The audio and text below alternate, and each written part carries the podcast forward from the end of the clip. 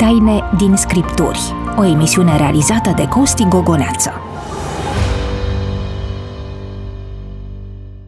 Pastorul Mark Batterson, născut în Statele Unite ale Americii în 1969, a ajuns la o concluzie cu adevărat profundă. Când îți deschizi Biblia, Dumnezeu își deschide gura. Sunt pastorul Costi Gogoneață și sunt foarte bucuros să vă pot fi aproape într-un nou episod Taine din Scripturi. Vă mulțumesc că ne priviți pe Speranța TV, pe rețelele sociale, pe Facebook, pe YouTube. Suntem încântați că putem fi împreună. De asemenea, este o onoare pentru mine să știu că ne ascultați pe Radio Vocea Speranței sau pe platformele de podcast. Vă apreciez că sunteți parte din echipa noastră și că ne scrieți constant. Am selectat pentru ocazia de față mesajul primit din partea familiei Coman. Emma și Nick ne-au scris următoarele pe YouTube. Urmărim emisiunea cu sufletul la gură. Structura este gândită în așa fel încât să fie foarte captivantă. Dumnezeu să vă binecuvânteze. Ne încurajează enorm de mult gândurile dumneavoastră, așa că vă rugăm să continuați să ne scrieți, dar mai ales să vă rugați pentru noi. A sosit timpul să vi prezint pe cei doi invitați care îmi vor fi aproape în, pe parcursul acestei dezbateri. Așadar, le spun bun revenit uh, pastorilor Lucian Cristescu pe de-o parte. Mulțumesc. Mă bucur să vă revăd. Mulțumesc mult de invitație și de asemenea pastorul um, Adrian Petre. Mă bucur să te revăd, Adi. Mă bucur să fiu aici din nou. Trebuie să vă spun că majoritatea dintre dumneavoastră îi cunoașteți pe cei doi și din postura academică. Atât uh, domnul pastor Cristescu este un binecunoscut profesor și de asemenea uh, Adrian Petre este doctor în teologie și în momentul acesta cadru didactic al, al Universității Adventus. Urmează rubrica Întrebarea ta.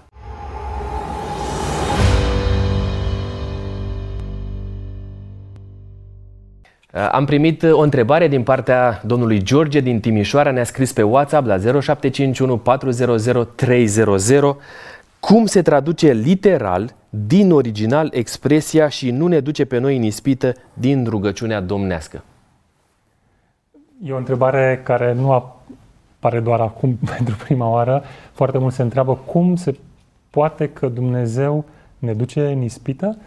Nu? Și traducerea literală ar fi și nu ne duce în, și am putea spune încercare, pentru că termenul grecesc este același, peirasmos, care înseamnă și încercare și ispită. Um, cine izbăvește de cel rău continuă, uh, Matei 6 cu 13. Cred că termenul încercare este mai potrivit, pentru că în Iacov, în capitolul 1, ni se spune că Dumnezeu nu ispitește pe nimeni, și nici nu poate să fie ispitit. Cu alte cuvinte, Dumnezeu niciodată nu te va duce la rău, evident. Însă Dumnezeu te încearcă. Și în Scriptură avem multe exemple de felul acesta, ceea ce înseamnă că Dumnezeu este preocupat de maturizarea creștinului prin încercare și am putea spune că rugăciunea aceasta este, și folosesc o ilustrație biblică, cum s-a rugat Iisus Hristos, Domnul nostru, pentru Petru, în fața unei încercări majore pentru el, ca să nu-i se piardă credința, la fel și un creștin astăzi se roagă și nu ne duce pe noi în încercare, în încercarea aceea care ne poate distruge credința și nu ne lăsa acolo. Fi cu noi. Acesta ar fi sensul uh, avut în vedere, cred eu, conform acestui pasaj și la care ar trebui să ne gândim. În primul rând, cuvântul ispită ar trebui să fie înlocuit cu termenul încercare și apoi privit în, uh, în restul Scripturii. Întrebarea aceasta a devenit cumva uh, prezentă pe, buzo- pe buzele multor creștini după ce uh, Papa Francisc a luat decizia de a schimba uh, traducerea din, uh, în Biblia catolică. Pentru că s-a și spus la un moment dat că uite o nouă, uitați o nouă traducere a uh, Scripturii. Și atunci a intervenit asupra acestui termen pentru a fi mai clar. Este absolut adevărat tot ce a spus uh, profesorul uh, Adrian Petre, dar nu rezolvă problema. Pentru că apare ca Dumnezeu fiind Cel care ne trimite în situații, încercare sau ispită, care cu adevărat, chiar dacă un efect este maturarea, dar ne pune în foc. Și întrebarea este, oare Dumnezeu este acela care trimite în încercări? Are El nevoie de încercări? Sau, așa cum este gândirea ebraică, Dumnezeu, ca director general, aprobă, avizează pozitiv sau interzice diavolului să ne încerce sau să ne creeze situații limită, iar prin faptul că Dumnezeu este Cel care aprobă celui rău să ne ispitească, El poartă responsabilitatea. Cu alte cuvinte, Doamne, nu îngădui diavolului, pentru că Tu ești suveran, să ne ducă în ispită sau să ne pună în încercări. Și aici este marea și bunătate, marea incomensurabilă bunătatea lui Dumnezeu, la fel cum un copil devine imun trecând prin boală și adunând, știu eu, rezerve de anticorpi specializați, tot așa Dumnezeu îngăduie celui rău să ne pună în cale capcane, pentru ca noi să ne, cum a spus uh, profesorul, să ne întărim în credință, să ne întărim în discernământ și să devenim maturi. Uh, vedem exemplul lui Iov în privința asta, nu? Și atunci ne dăm seama cam cum stau lucrurile la capitolul da. acesta al încercărilor. Cred că ăsta este uh, termenul potrivit. Da. Mergem mai departe. Um, ne, suntem încântați de faptul că ne sunteți aproape, de asemenea vă rugăm să ne scrieți întrebările pe care le aveți pentru noi, fie în comentarii publice sau în privat, pe YouTube sau pe Facebook. De asemenea, scrieți-ne motivele pentru care ați dori să mijlocim înaintea lui Dumnezeu pentru dumneavoastră. Iar dacă ne urmăriți pe rețelele sociale, nu uitați să distribuiți emisiunea noastră, pentru că suntem convinși că, convinși că le veți face un mare bine prietenilor, cunoștințelor pe care le aveți.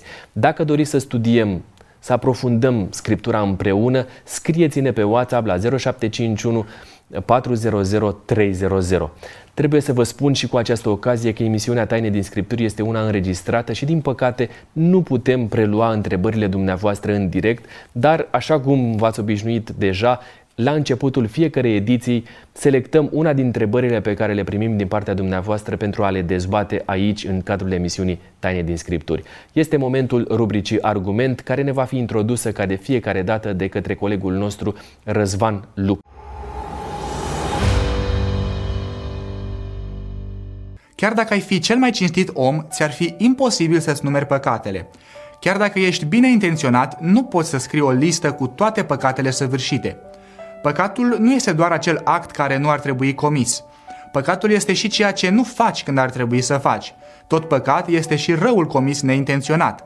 Păcat poate fi o faptă rea, un gând fugitiv, un gest negândit, o scurtă privire, o intenție care nu a ajuns să fie exprimată în niciun fel. Mai mult, păcatul este o stare, o atitudine interioară ce ne afectează în întregime. O infecție care ne transformă complet. Din această afecțiune morală nu putem scăpa întrucât ne naștem cu ea și face parte din noi. Scripturile spun că pe pământ nu este niciun om fără prihană care să facă binele fără să păcătuiască. În aceste condiții este bine să evităm extremele.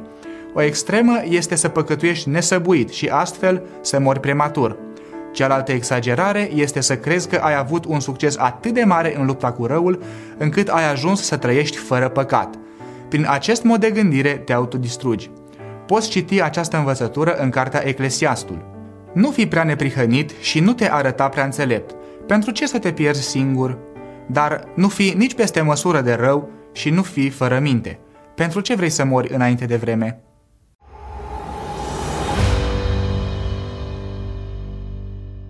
În Luca 22, versetele 3 și 4, regăsim următoarea relatare.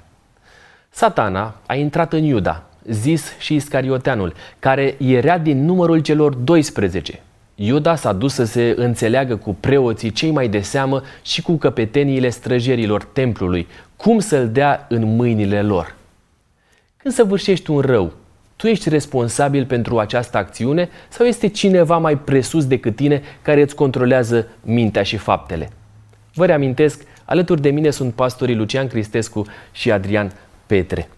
Stimați colegi, conform Sfintei Scripturi, ce este păcatul și ce valențe îmbracă acesta? Te rog. Așa cum uh, a fost menționat și mai devreme, păcatul uh, are o mie de fețe, am putea spune. Uh, îl putem descrie și ca o stare, de fapt, care descrie întreaga lume. Întreaga lume zace în cel rău, spune Scriptura, este o stare, ne cuprinde pe toți și la un moment dat Scriptura chiar o descrie folosind termenul fără de lege, adică fără legea lui Dumnezeu, fără autoritatea lui, totul este dat la o parte. De asemenea, păcatul ține și de acțiune, evident, de ceea ce faci. Și oricine știe că trebuie să săvârșească un bine și nu-l face, săvârșește un păcat. Și Biblia este plină cu exemple de oameni care săvârșesc păcate acțiuni. Nu? De asemenea, uh, păcatul este și o atitudine interioară, adică ceva ce se întâmplă în tine la nivelul gândurilor. De exemplu, când nu crezi în Dumnezeu, tot ce nu vine din încredințare este păcat, spune Scriptura.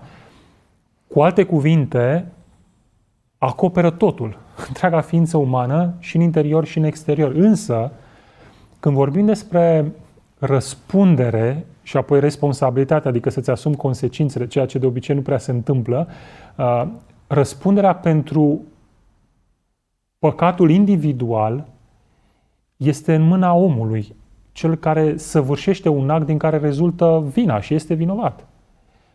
Asta nu înseamnă că el nu trăiește într-un context defavorabil, însă în același timp, văzând acest context defavorabil, Dumnezeu a pregătit și partea care contrabalansează răul, și anume binele. Ba chiar spune Scriptura că a pus în noi o vrășmășie împotriva celui rău.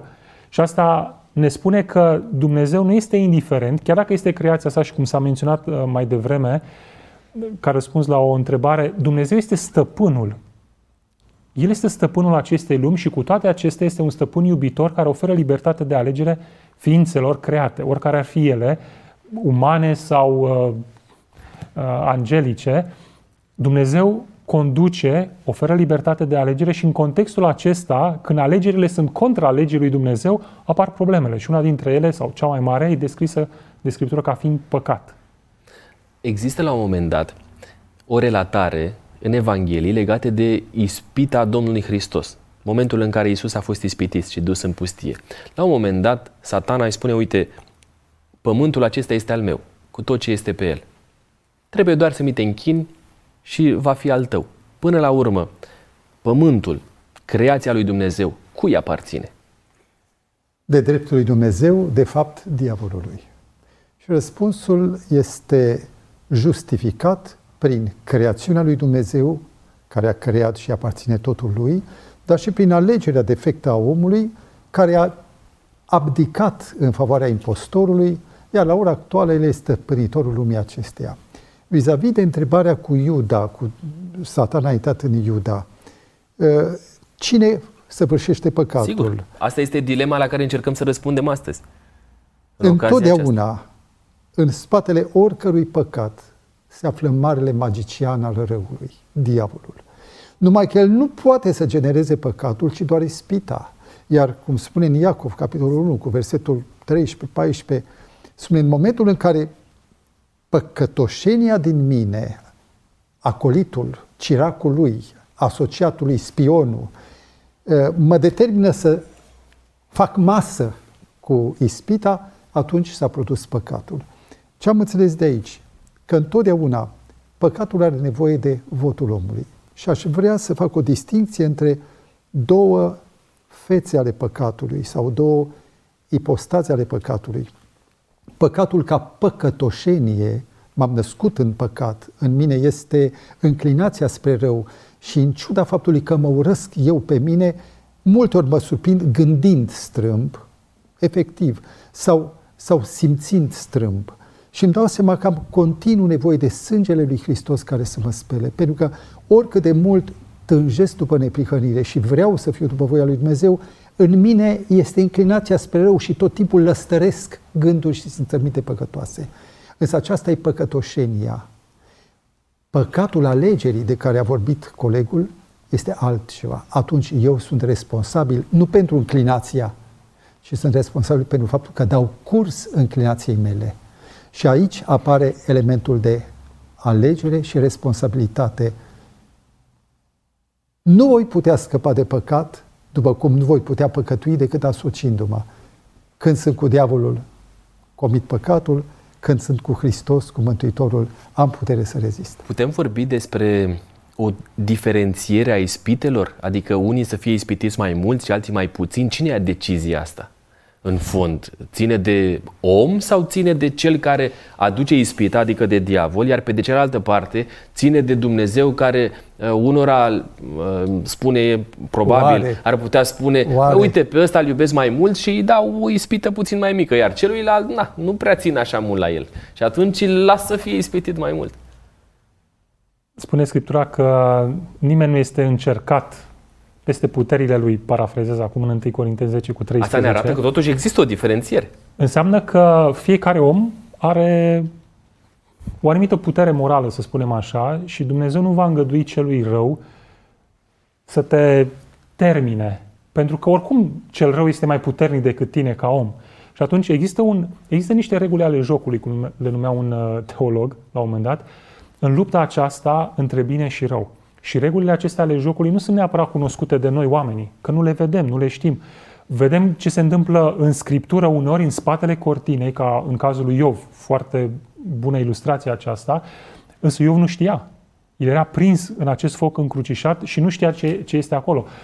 Regulile acestea ale jocului sunt cunoscute, sunt respectate și de satana și de N-are Dumnezeu. încotro. Când are încotro, el ar, îi spune, uh, ar fi vrut să facă mai mult în cazul lui Iov, dar literal Dumnezeu a așezat un gard de protecție în jurul lui. Corect. Și când gardul acela a fost ridicat, a început să vină distrugerea și să, să fie rău pentru Iov și familia sa. Regulile acestea sunt respectate și mai există un alt element care a fost menționat de mai multe ori, și anume invocarea sau alegerea, exercitarea voinței, care până la urmă înseamnă puterea de alegere a omului, de a invoca prezența divină în mod special și atunci Dumnezeu am putea spune că intervine, că asta e una din regulile jocului, cel puțin pe care o știm noi, și atunci Dumnezeu intervine într-un mod special, într-un moment în care spui nu mă duce în încercare, ci izbăvește-mă de celor și îl rogi pe Dumnezeu și îl invoci așa cum atunci când îl invoci pe celălalt prin acțiunile tale, prin cuvintele tale necugetate, el e acolo. Asta Chiar arată dacă că... nu-l, scuză-mă, Vă chiar rog. dacă nu-l invoci conștient, Exact. pur și simplu te lași în voia, uh, știu, câmpului electromagnetic negativ. Exact. Asta arată cumva că noi ar trebui să, să fim conștienți că în lupta cu păcatul depindem de Dumnezeu și că niciodată nu vom putea să facem față păcatului singuri. Corect? Și mai este încă un aspect în completare. Uh, Întrebarea era această apetență pentru păcat, această predispoziție este mai mare la unii, mai mică la alții. Dumnezeu e cel care reglează intensitatea. E un păpușar care direcționează Și eu păpușile. cred că ceea ce scrie în porunca, porunca a doua, în care păcatele părinților nu sunt pedepsite, ci sunt descărcate din nefericire în copii până al treilea și patrulea neam, creează o predispoziție mai mare la unii, dar nu din vina lui Dumnezeu, ci pur și simplu datorită unei legi a cauzei și a efectului care se transmite clar prin ADN, moștenire genetică. Pe de altă parte, este iarăși o lărgire a, sau o mărire a sensibilității, a, a acuității față de păcat, ca o dorință, ca o adulmecare, atunci când eu m-am jucat în perioada adolescenței sau după cu păcatul. Și se întâmplă ceva în mine în care nu diavolul mă ispitește, ci propriile mele gânduri care au fermentat în mine și au creat un șleau. Iar eu tind tot mereu spre acel șleau. Am primit telefon, scuză-mă, de la Vă un, rog, uh, de, e foarte important de ce la un- spuneți, de la că un mulți nu necunoscut. conștientizăm asta. de la un necunoscut, mă sună diferite persoane pe care nu le cunosc, din străinătate, în care îmi spune, sunt căsătorit, am copii, nu pot să scap de pornografie. Diavolul nu. Te-ai jucat tu și acum mașina s-a stricat. Ai nevoie de o intervenție miraculoasă prin credință, prin experiența ta personală cu Dumnezeu. Apropo de ceilalți, noi aducem în cadrul emisiunii noastre pentru că suntem interesați să vedem ce gândesc și alți oameni despre subiectul pe care îl abordăm noi. Așadar, urmează uh, rubrica Vocea ta, uh, în care colega noastră, Paula Florea, a mers pe stradă și a fost curioasă să vadă ce spun oamenii din perspectiva lor că înseamnă păcatul. Așadar, haideți să urmărim materialul următor.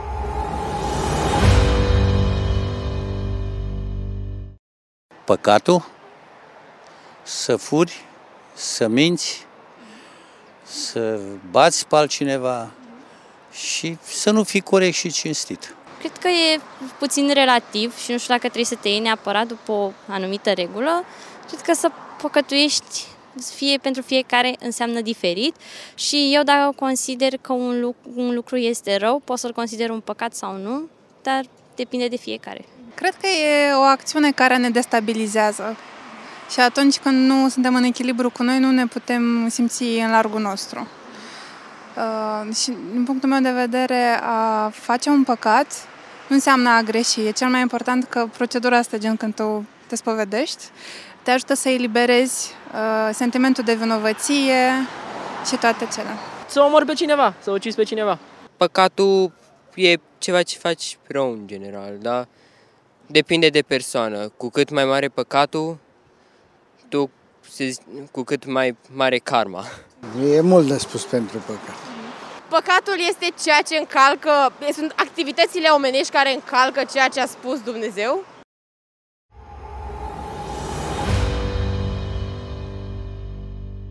Am revenit în platoul Tainei din Scripturi, alături de mine, în ocazia de față, pastorii Lucian Cristescu și Adrian Petre. Așa cum ați văzut, la un moment dat, pe parcursul materialului, s-a reiterat, um, reiterat ideea că păcatul ar fi ceva subiectiv sau relativ.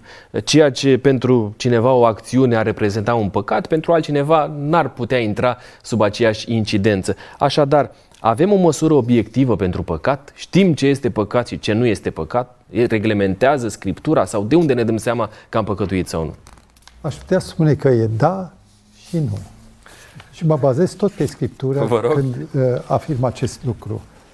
Pentru cei care au Scriptura, pentru cei care au acces la descoperirea voii lui Dumnezeu, a revelației sale, păcatul e circumscris de cuvântul lui Dumnezeu. Și nu doar de 10 porunci, ci sunt nenumărate porunci care fie sunt uh, aplicații specifice ale unor principii enunțate cele 10 porunci, fie sunt chiar îndemnuri morale, comportamentale cu valoare de poruncă. Ce facem însă cu neamurile care n-au o lege? Și aici... E o întrebare pertinentă. Ajung la e, relativitatea definiției păcatului. Și fiecare, în funcție de conștiința lui, care e reglată de cultura locului, de moștenirea Uh, morală pe care o are, va defini păcatul onest față de sine și va fi socotit neprihănit după standardele pe care uh, conștiința lui le are înaintea lui Dumnezeu. Sigur că nu-i destul. Oamenii aceștia trebuie să fie conduși la o cunoștință mai mare. Eu am fost unul din cei care n-am avut pe Dumnezeu, care m-am căznit să mă raportez la conștiință, m-am încărcat cu mult cu un mult simțământ de vinovăție, ceea ce m-a împins la Hristos. Apropo de conștiință, chiar dacă pare a fi o paranteză, dar e important din perspe- și din perspectiva unuia care știe Scriptura, cunoaște Scriptura. Această conștiință este un dat sau ea poate fi educată, ține foarte mult de hrana pe care o oferim minții noastre? Cum este cu această conștiință? Conștiința, spune o pană inspirată, Ellen G. White, că este glasul lui Dumnezeu un om. Conștiința este dotată cu autoritate absolută. Cerința conștiinței este însă relativă. Deci autoritatea ei este divină. Orice om, chiar și un copil mic, chiar și un uh, canibal, toți avem acest glas care, în funcție de reperele existente morale, ne spune, n-ai făcut bine. Interesant că niciodată conștiința nu ne laudă, numai ne acuză. Când e bine, nu spune nimic. Deci este cu adevărat uh, judecătorul. E drept că datele, informațiile care ne, ne lărgesc, uh, știu, uh, spațiul, nu, reperele morale, acestea nuanțează cerințele conștiinței de la o etapă la alta. Adi, văd că ai uh, scriptura, era pregătită la un moment dat. Dacă doresc să uh, completezi, te rog. Când vorbim despre definirea păcatului, evident, uh, ne raportăm la Scriptură în primul rând ca, să spunem, oameni care cred în Dumnezeu sau creștini, nu? Uh, spune în Roman, de exemplu, capitolul 2 și cuprinde ambele aspecte și acelor, aspectul celor care știu din Scriptură că păcatul este păcat și, al celor, uh, și aspectul celor care știu din interiorul lor dintr-o lege care este scrisă în interiorul lor. Inima este, inima este conceptul folosit de Scriptură adesea pentru multe lucruri, inclusiv pentru conștiință. Este ceva acolo, sunt niște standarde pe care oamenii le cunosc și care se moștenesc cultural și care, într-un anumit grad, da, putem spune că sunt relative de la cultură la cultură, însă există ceva care este comun tuturor, adică este universal. Și acest, această universalitate, oricât de mult, mult ar încerca oamenii să o nege, și astăzi foarte mult se pune accent pe local, specific, uh, cultura cu tare, cultura cu tare, uh, respectarea culturii care este, da? Uh, pentru care valorile ei și, în fine, standardele ei, trebuie să le ascultăm și să judecăm pe fiecare diferit, să nu apelăm la ceva universal. Abordarea aceasta nu este una corectă, și aș putea realistă. spune, și nici realistă, pentru că în cele din urmă vei ajunge la un conflict artificial și îți vei da seama că, de fapt, în spate se află o anumită acceptare a unor principii universale care sunt prezente și acolo și acolo, iar discuția se poartă doar de dragul discuției undeva în față și nu în spate unde de fapt ceva ne unește pe toți. Și aceste principii care ne unesc pe toți sunt reflectate și dezvoltate de Scriptură. Uh, în teologie se spune nu că Dumnezeu vorbește prin natură, nu? Și înveți și din natură despre bine și rău, într-un Revelația fel. generală. Revelația generală, nu? și specială, revelația specială sau revelația aceea care este concentrată în Sfânta Scriptură. Concluzionând intervenția aceasta, pot spune că da, păcatul poate fi și este definit în diverse culturi în funcție de un anumit standard care este prezent acolo, însă cel mai clar se vede după standardul Scripturii. Pentru că aici, dintr-o dată, ți se spune că există și o ființă personală și o relație cu această ființă care a fost stricată, nu doar o relație cu ordinea lumii, nu doar o relație cu tine însuți, cu karma sau mai știu eu ce uh, forță care este undeva acolo, ci cu o ființă personală care există, cum spunea un autor, Dumnezeu există și nu tace, care este prezent și se manifestă.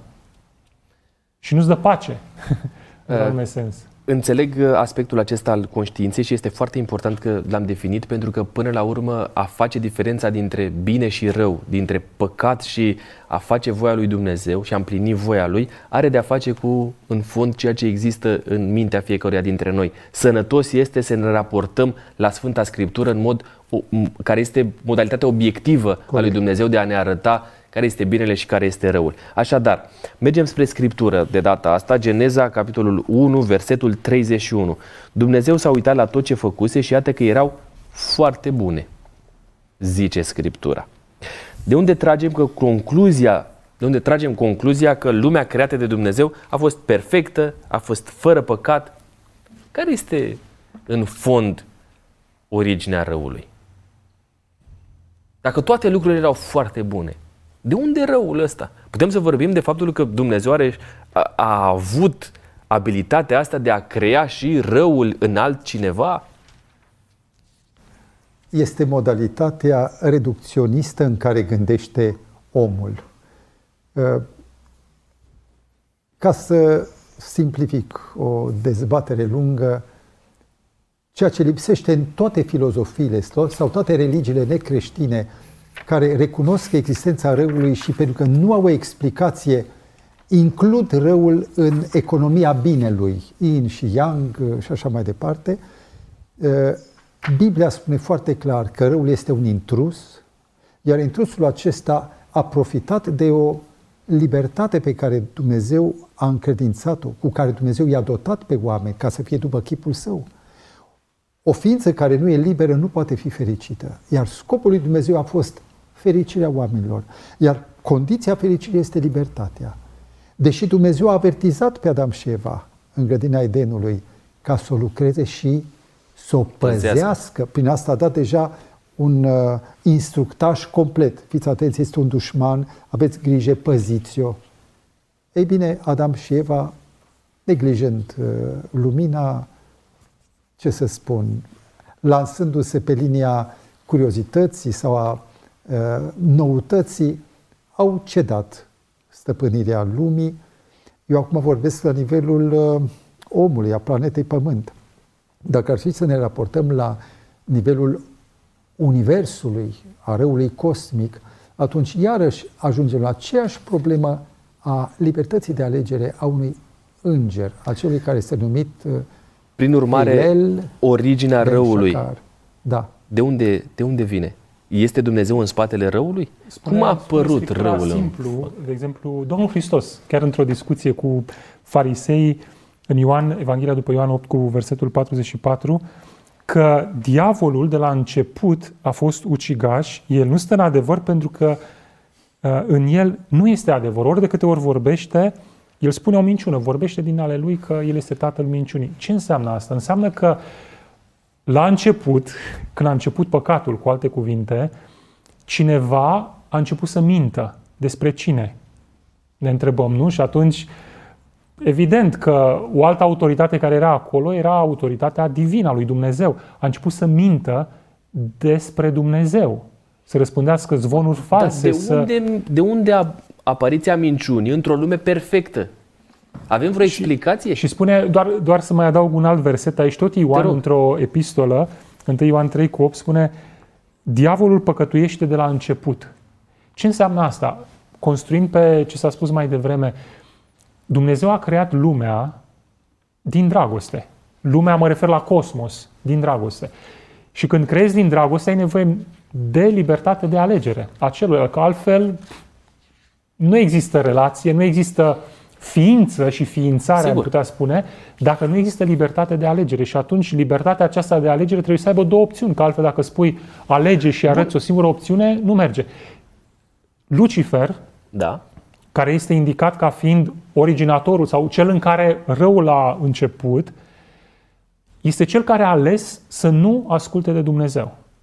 A ales să îi se împotrivească. A ales să creadă altceva și dacă intrăm în detalii în Scriptură, descoperim că el este un înger strălucitor într-o lume perfectă și în lumea asta perfectă mai este cineva care seamănă cu el, este la fel de strălucitor și nu știe și nu este foarte clar pentru Lucifer care este relația dintre celălalt și cel care este deasupra tuturor și care este înțeles ca atare. Celălalt strălucitor este Isus Hristos, care este prezentat în Scriptură adesea ca un înger și luând forma unui înger, ceea ce ne spune ceva despre economia aceasta divină și anume că Dumnezeu în relație cu creația l-a stabilit și spune în multe locuri Scriptura lucrul acesta, de exemplu în Coloseni capitolul 1 și nu numai, l-a stabilit pe Isus Hristos ca liantul dintre Dumnezeire și creație. Chiar și cu lumea îngerilor. Și într-o lume de felul acesta, acum eu simplific, poate și Sigur, nici timpul rezum, nu ne ajunge, evident. da. Într-o Deja lume mai perfectă, avem undeva la un sfert de oră, așa că Am înțeles. sunt Într-o lume multe perfectă, dileme. Iisus Hristos, așa cum îl cunoaștem noi cu numele acesta, interacționează cu creația sa. Și toți se bucură și recunosc că este superior, le este superior. Lucifer are niște întrebări la un moment dat.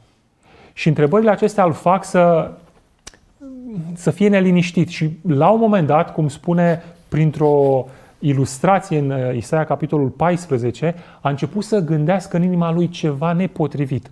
Mă voi sui și eu acolo unde acesta se duce și unde nu am acces și nu înțeleg foarte clar de ce nu, dar eu vreau să ajung acolo, să fiu pe muntele Dumnezeilor, să fiu ca cel prea înalt.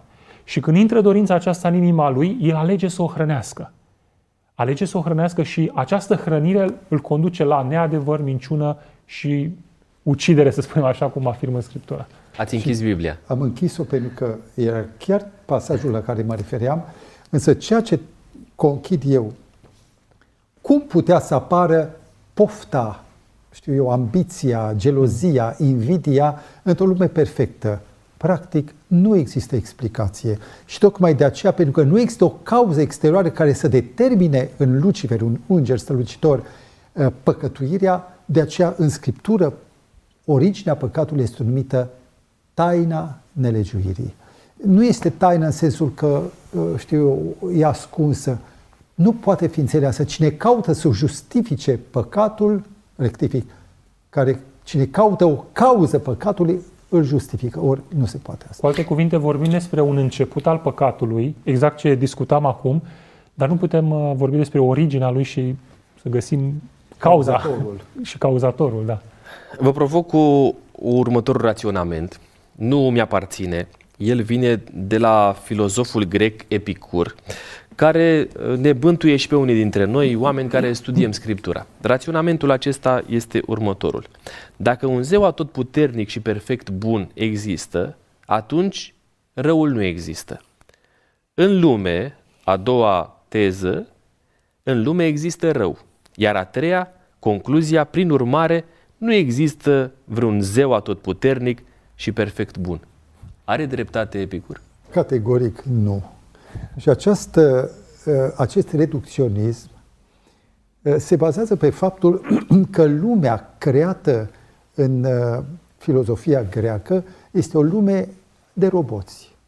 Adică, dacă un, știu eu, un producător creează o mașină stricată, e de vină. Dumnezeu nu creează mașini stricate, ci creează persoane care dispun de această capacitate extraordinară care ne fac pe noi să fim asemenea lui Dumnezeu libertate de alegere.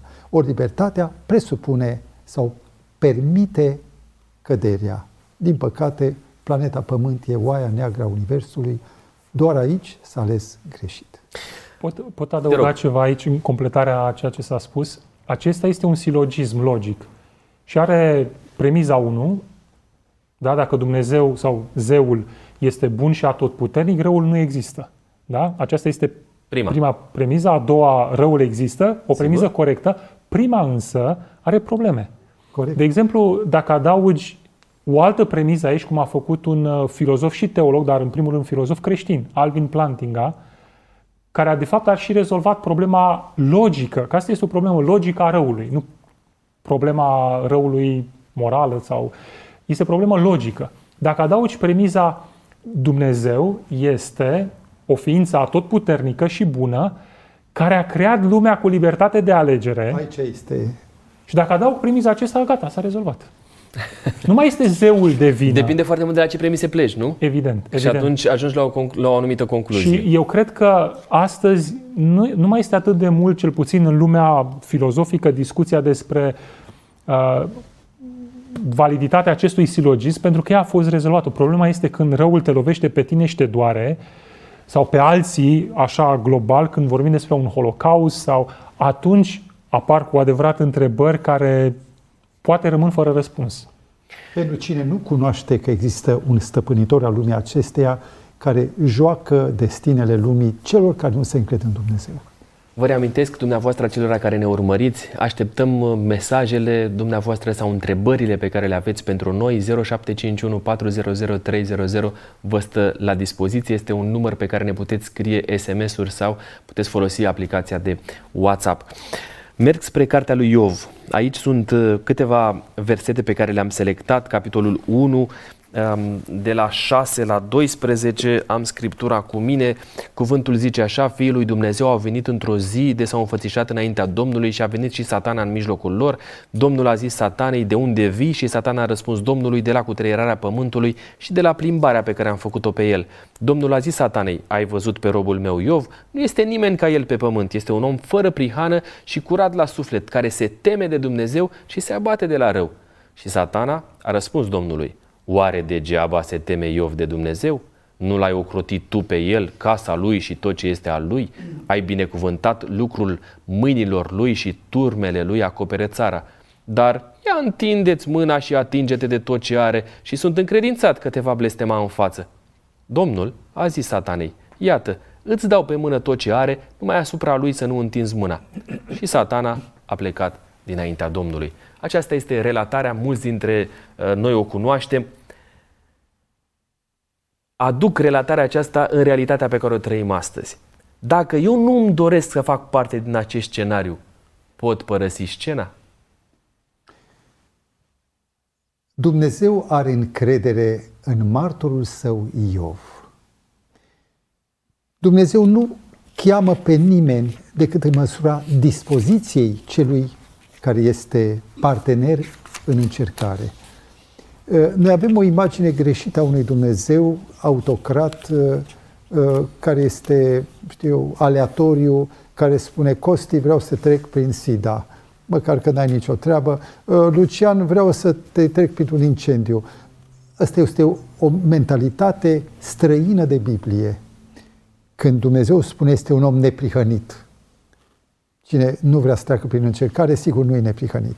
Deci dacă Iov este neprihănit și în care nu este niciun fel de păcat, Dumnezeu a avut încredere că Iov va continua să demonstreze lumii că el degeaba slujește pe Dumnezeu, nu din interes. Astăzi, poți să ies din scenă? Adi. Nu vreau să fac parte din povestea asta. Scena aceasta, dacă vreți, putem să o numim uh, conflictul dintre bine și rău. Și în conflictul acesta sunt în tabăra lui Dumnezeu cei care sunt de partea lui și sunt de partea celui rău cei care îl urmează. Uh, de asemenea, noi nu putem ieși de aici. Dar nu suntem cumva prinși la, prinși la mijloc, nu ne-a întrebat nimeni Însă, nimic, niciodată. votul nostru, am dat votul. Cum să, să fiu la mijloc când eu am vrut să fiu cu Dumnezeu? Deci, pe mine nimeni nu mă bagă sau nu mă scoate, ci eu doresc asta. Acum, când vorbim despre această scenă, noi trebuie să ne uităm și la ce se întâmplă aici mai precis, pentru că acest capitol primul din Iov ne dă foarte multe detalii despre satana și foarte interesant. El uh, pare că este stăpân, dar nu este.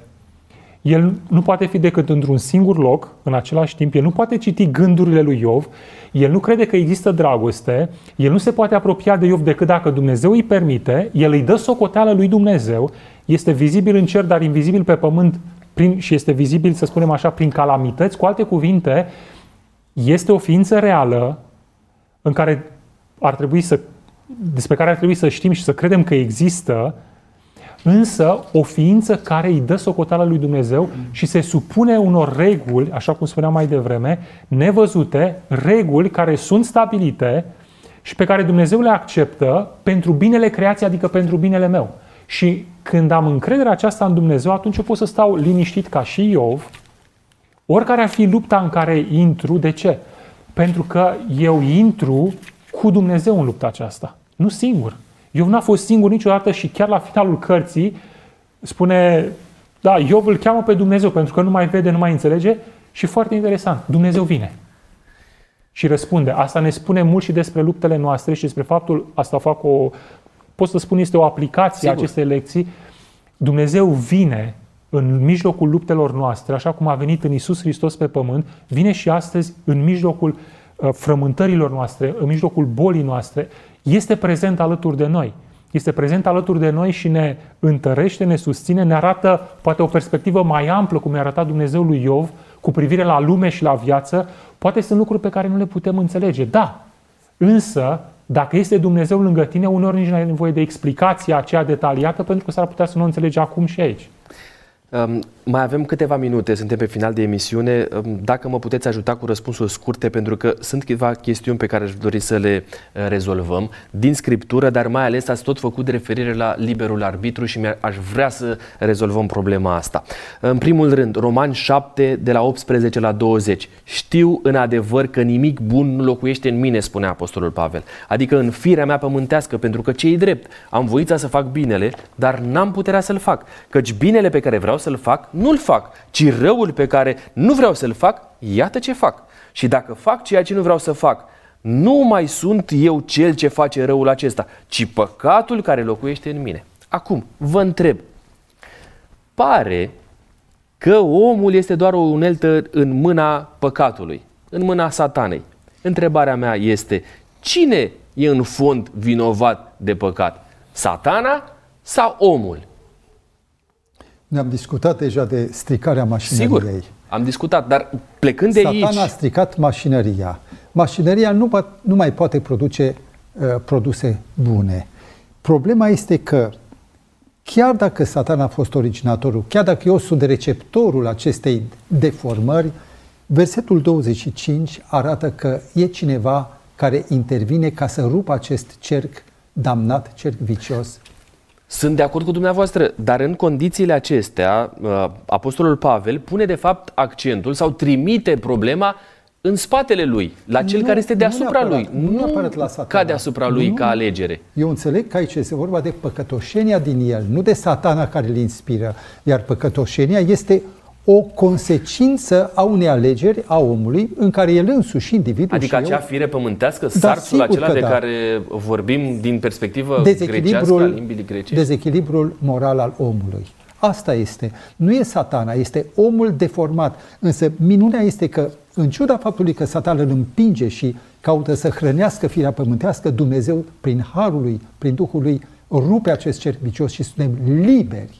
Nu suntem determinați. Foarte uh, bună explicația aceasta pentru că ne ajute să înțelegem mult mai bine pasajul. Doresc să completezi? Noi suntem uh, cine suntem pentru că suntem în relație cu cineva. Asta spune aici în Romani uh, 7 și în 8 Apostolul Pavel și anume când aleg păcatul din mine și ascult de el, rezultatul va fi păcat. Când aleg relația cu Duhul, adică cu Isus Hristos, rezultatul va fi binele pe care îl înfăptuiesc.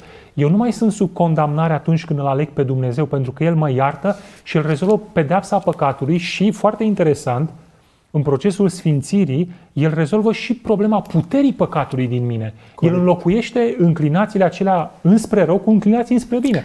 Și eu încep să trăiesc după îndemnurile care mă îndreaptă spre bine și celelalte sunt prezente. Dar dacă rămân în relație cu El, voi iubi binele tot mai mult și tot mai mult. Avem la dispoziție un minut pentru a răspunde la două întrebări. Prima dintre ele, liberul arbitru a fost pus de-a lungul istoriei sub semnul întrebării de cel puțin două argumente. Primul dintre argumente, apariția răului neuman, cum ar fi dezastrele naturale, cu tremure, tsunami, boli incurabile și așa mai departe. Al doilea argument, omnisciența lui Dumnezeu. Ce răspuns oferă Biblia cu privire la aceste două dileme? Cum pot eu să rezolv problema asta dacă răul deja există? Cum îl pot Ar rezolva? trebui să problema facem o asta? distinție între păcat și rău sau consecințele păcatului.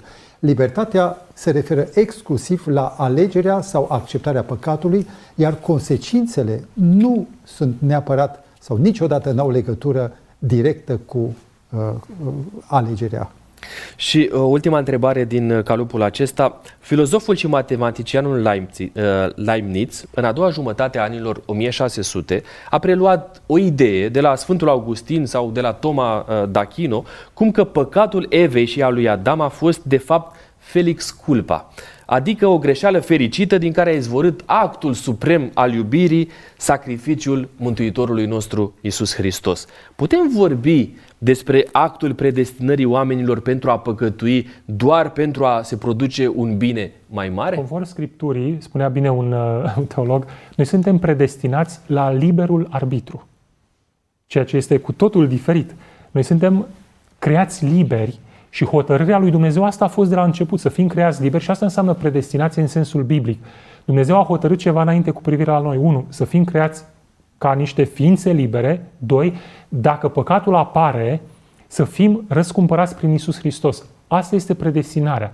Acum, în, în relație cu, cu păcatul și cu această vină, să spunem așa, fericită, nu. Dumnezeu n-a intenționat lucrul acesta. Însă în momentul în care păcatul a devenit activ și planul lui Dumnezeu a devenit activ și întotdeauna planul lui Dumnezeu, harul am putea spune așa generic, este mai abundent și mai bogat decât păcatul. Și în sensul acesta, poate unii au perceput Felix din expresia menționată. Pentru că vorbim despre liberul arbitru și pentru că noi dispunem de el, este un moment potrivit să înălțăm o rugăciune înaintea lui Dumnezeu. Este prin alegerea noastră. Sunteți de acord cu mine? Suntem aici pentru a mijloci unii pentru alții, așa că voi introduce rubrica Rugă pentru tine.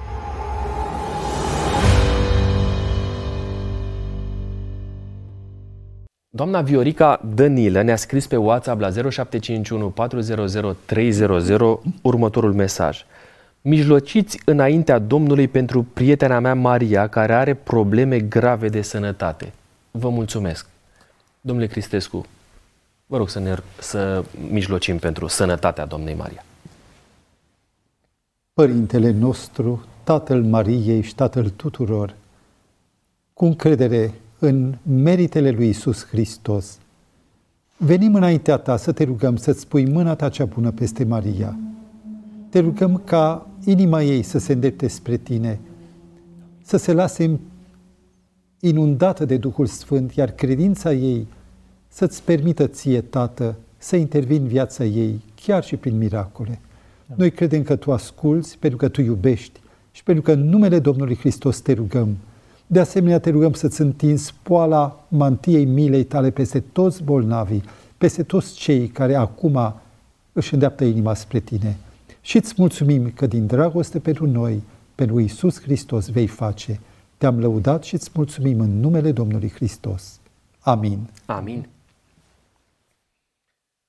Vă mulțumim pentru că ne scrieți, vă mulțumim pentru că sunteți aproape de noi. Așteptăm să ne spuneți motivele pentru care doriți să ne rugăm. 0751 400 300 este la dispoziția dumneavoastră. Urmează rubrica Răspunsuri Fulger.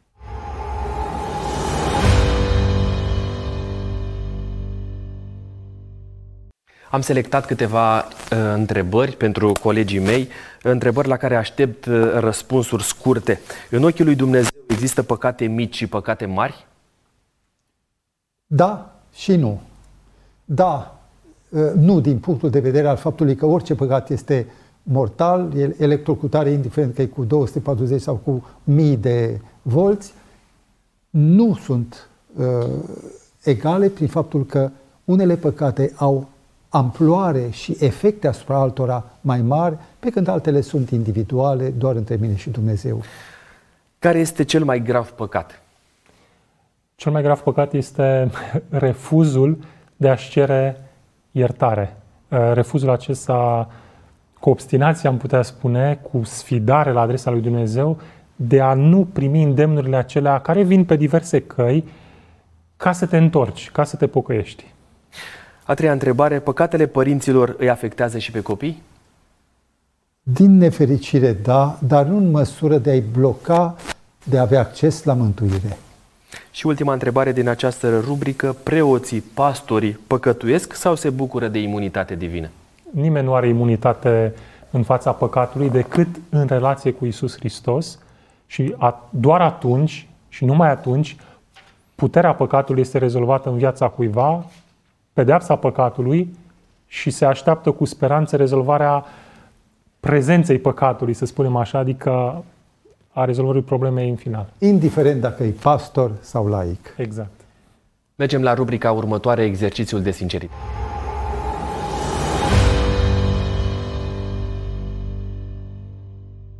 Domnule Cristescu, încep cu dumneavoastră. Alegeți-vă, vă rog, unul dintre cele trei Unu. cufere. Cuforul 1, uh, acesta ascunde următoarea întrebare. Care este păcatul pe care îl consideri la nivel personal cel mai de temut?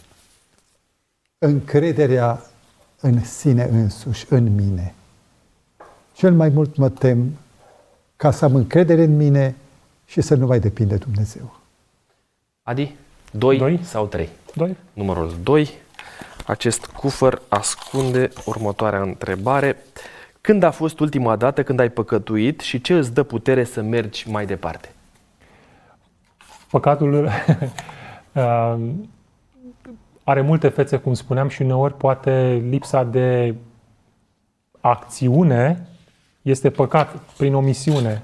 Și pot să mă gândesc cel puțin la o situație pe care nu pot să o exprim aici. Sigur. Uh, ce mă ajută să rezolv problema aceasta? Conștientizarea ei și hotărârea, determinarea ca prin alegerea personală, dar și prin puterea lui Dumnezeu, um, să rezolv, să acționez și să îndrept ce e de îndreptat. Vă mulțumesc mult pentru că mi-ați fost aproape în ediția de față. Dumnezeu să, să vă binecuvânteze familia și slujirea. De asemenea, mulțumesc și acelora dintre colegii mei care au fost în tehnic și care mi-au fost aproape.